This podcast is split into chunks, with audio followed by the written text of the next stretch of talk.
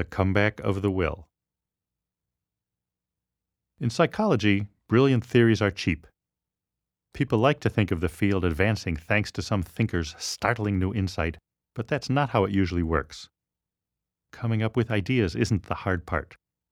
Everyone has a pet theory for why we do what we do, which is why psychologists get sick of hearing their discoveries dismissed with, Oh, my grandmother knew that. Progress generally comes not from theories, but from someone finding a clever way to test a theory, as Walter Mischel did. He and his colleagues weren't theorizing about self regulation. In fact, they didn't even discuss their results in terms of self control or willpower until many years later. They were studying how a child learns to resist immediate gratification, and they found a creative new way to observe the process in four year old children. They would bring the children one at a time into a room, show them a marshmallow, and offer them a deal before leaving them alone in the room. The children could eat the marshmallows whenever they wanted to, but if they held off until the experimenter returned, they would get a second marshmallow to eat along with it. Some children gobbled the marshmallow right away. Others tried resisting but couldn't hold out.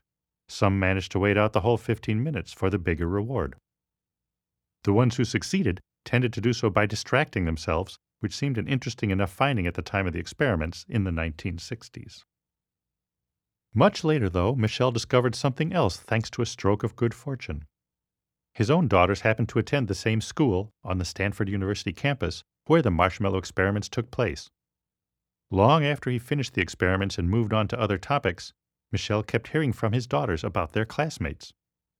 He noticed that the children who had failed to wait for the extra marshmallow seemed to get in trouble more than the others, both in and out of school. To see if there was a pattern, Mischel and his colleagues tracked down hundreds of veterans of the experiments.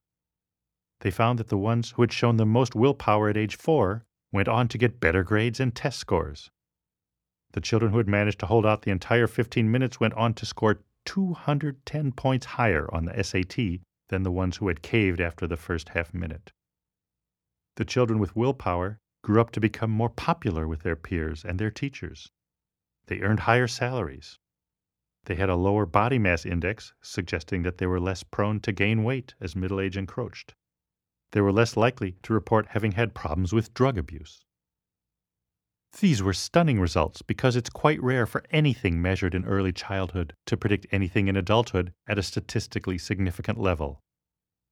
Indeed, this disconnect was one of the death blows against the Freudian psychoanalytic approach to psychology which emphasized early childhood experiences as the foundation of adult personality. Surveying this literature in the 1990s, Martin Seligman concluded that there was hardly any convincing proof that episodes in early childhood have a causal impact on the adult personality, with the possible exceptions of severe trauma or malnutrition. The very few significant correlations he noted between childhood and adult measures could be explained as mostly reflecting genetic, inborn tendencies such as having a generally sunny or grumpy disposition. The willpower to resist a marshmallow may well have had a genetic component too, but it also seemed amenable to nurture, producing that rare childhood advantage that could pay dividends throughout life. These dividends looked even more remarkable once the overall benefits of self control were assessed, which I did in Losing Control, a scholarly book I wrote in 1994 with my wife, Diane Tice, a fellow professor at Case Western Reserve University, and Todd Heatherton, a professor at Harvard. Self regulation failure is the major social pathology of our time, we concluded, pointing to the accumulating evidence of its contribution to higher divorce rates, domestic violence, crime, and a host of other problems. The book stimulated more experiments and studies, including the development of a scale for measuring self control on personality tests. When researchers compared students' grades with nearly three dozen personality traits, self control turned out to be the only trait that predicted a college student's grade point average better than chance. Self control also proved to be a better predictor of college grades than the student's IQ or SAT score. Although raw intelligence was obviously an advantage, the study showed that self control was more important because it helped the students show up more reliably for classes, start their homework earlier, and spend more time working and less time watching television.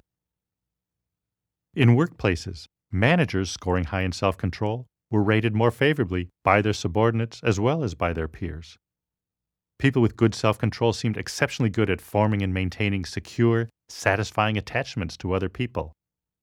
They were shown to be better at empathizing with others and considering things from other people's perspectives. They were more stable emotionally and less prone to anxiety, depression, paranoia, psychoticism, obsessive compulsive behavior, eating disorders, drinking problems, and other maladies. They got angry less often, and when they did get angry, they were less likely to get aggressive, either verbally or physically. Meanwhile, people with poor self control were likelier to hit their partners and to commit a variety of other crimes. Again and again, as demonstrated by June Tangney, who worked with me to develop the self control scale on personality tests. When she tested prisoners and then tracked them for years after their release, she found that the ones with low self control were most likely to commit more crimes and return to prison. The strongest evidence yet was published in 2010. In a painstaking long term study, much larger and more thorough than anything done previously, an international team of researchers tracked 1,000 children in New Zealand from birth until the age of 32. Each child's self control was rated in a variety of ways through observations by researchers as well as in reports of problems from parents, teachers, and the children themselves. This produced an especially reliable measure of children's self control, and the researchers were able to check it against an extraordinarily wide array of outcomes throughout adolescence and into adulthood. The children with high self control grew up into adults who had better physical health, including lower rates of obesity, fewer sexually transmitted diseases, and even healthier teeth. Apparently, good self control includes brushing and flossing. Self control was irrelevant to adult depression but its lack made people more prone to alcohol and drug problems. The children with poor self control tended to wind up poorer financially. They worked in relatively low paying jobs, had little money in the bank, and were less likely to own a home or have money set aside for retirement. They also grew up to have more children being raised in single parent households, presumably because they had a harder time adapting to the discipline required for a long term relationship. The children with good self control were much more likely to wind up in a stable marriage and raise children in a two parent home. Last, but certainly not least, the children with poor self control were more likely to end up in prison. Among those with the lowest levels of self control, more than 40% had a criminal conviction by the age of 32, compared with just 12% of the people who had been toward the high end of the self control distribution in their youth. Not surprisingly, some of these differences were correlated with intelligence and social class and race, but all these results remained significant even when those factors were taken into account. In a follow up study, the same researchers looked at brothers and sisters from the same families so they could compare children who grew up in similar homes. Again, over and over, the sibling with the lower self control during childhood fared worse during adulthood. They ended up sicker, poorer, and were more likely to spend time in prison. The results couldn't be clearer. Self control is a vital strength and key to success in life. Evolution and Etiquette As psychologists were identifying the benefits of self control, anthropologists and neuroscientists were trying to understand how it evolved. The human brain is distinguished by large and elaborate frontal lobes, giving us what was long assumed to be the crucial evolutionary advantage the intelligence to solve problems in the environment. After all, a brainier animal could presumably survive and reproduce better than a dumb one. But big brains also require lots of energy. The adult human brain makes up 2% of the body, but consumes more than 20% of its energy. Extra gray matter is useful only if it enables an animal to get enough extra calories to power it. And scientists didn't understand how the brain was paying for itself. What, exactly, made ever larger brains with their powerful frontal lobes spread through the gene pool? One early explanation for the large brain involved bananas and other calorie rich fruits. Animals that graze on grass don't need to do a lot of thinking about where to find their next meal. But a tree that had perfectly ripe bananas a week ago may be picked clean today, or may have only unappealing, squishy brown fruits left. A banana eater needs a bigger brain to remember where the ripe stuff is, and the brain could be powered by all the calories in the bananas. So the fruit seeking brain theory made lots of sense, but only in theory. The anthropologist Robin Dunbar found no support for it when he surveyed the brains and diets of different animals. Brain size did not correlate with the type of food. Dunbar eventually concluded that the large brain did not evolve to deal with the physical environment, but rather with something even more crucial to survival social life. Animals with bigger brains had larger and more complex social networks. That suggested a new way to understand Homo sapiens. Humans are the primates who have the largest frontal lobes because we have the largest social groups, and that's apparently why we have the most need for self control. We tend to think of willpower as a force for personal betterment, adhering to a diet, getting work done on time, going out to jog, quitting smoking. But that's probably not the primary reason it evolved so fully in our ancestors. Primates are social beings who have to control themselves in order to get along with the rest of the group. They depend on one another for the food they need to survive.